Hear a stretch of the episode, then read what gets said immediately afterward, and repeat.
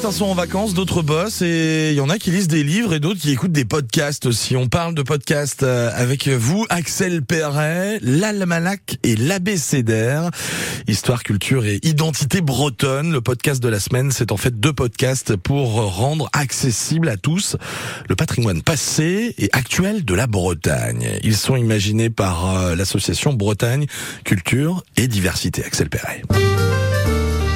On a d'un côté l'Almanac'h qui revisite les dates de la Bretagne sur 20 minutes, comme la création de l'université de Nantes en 1461. Et l'Abécédaire, par exemple, c'est comme Celtic, qui en une heure fait écho à l'actu des sciences humaines. Analyser la production de Briseux sur le long terme.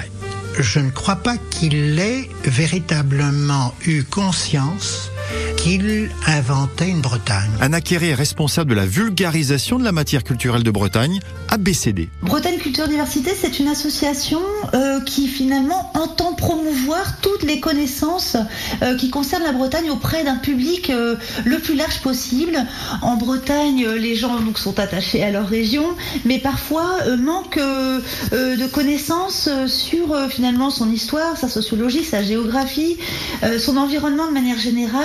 Et en fait, à BCD, on entend justement promouvoir, mais aussi donner des clés, donner des outils de compréhension, mais également parfois combattre les idées reçues, ne pas être forcément dans quelque chose, une approche folklorique, on va dire, ou peut-être un peu caricaturale de la Bretagne. François Mitterrand, qui en 91 va dire que les parcs représentent une des meilleures façons d'intégrer la protection de la nature dans nos habitudes et dans notre vie. En fait, ce sont 2 programmes qui ont été lancés seulement en 2021.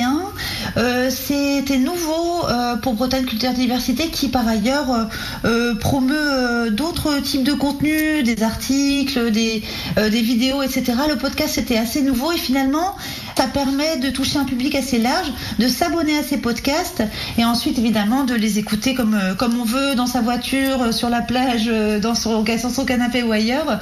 Leur format assez court permet de rentrer dans une problématique. Parfois c'est complexe mais de manière un petit peu plus légère comme vous le soulignez. Quel que soit l'angle d'attaque que l'on prend, le territoire de la péninsule bretonne peut être dénommé comme Celtic. Bretagne Culture Diversité fêtera ses 10 ans le 24 septembre à Pontivy.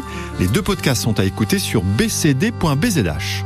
Merci beaucoup Axel Perret, il est 7h47, vous écoutez France Bleu Breizh.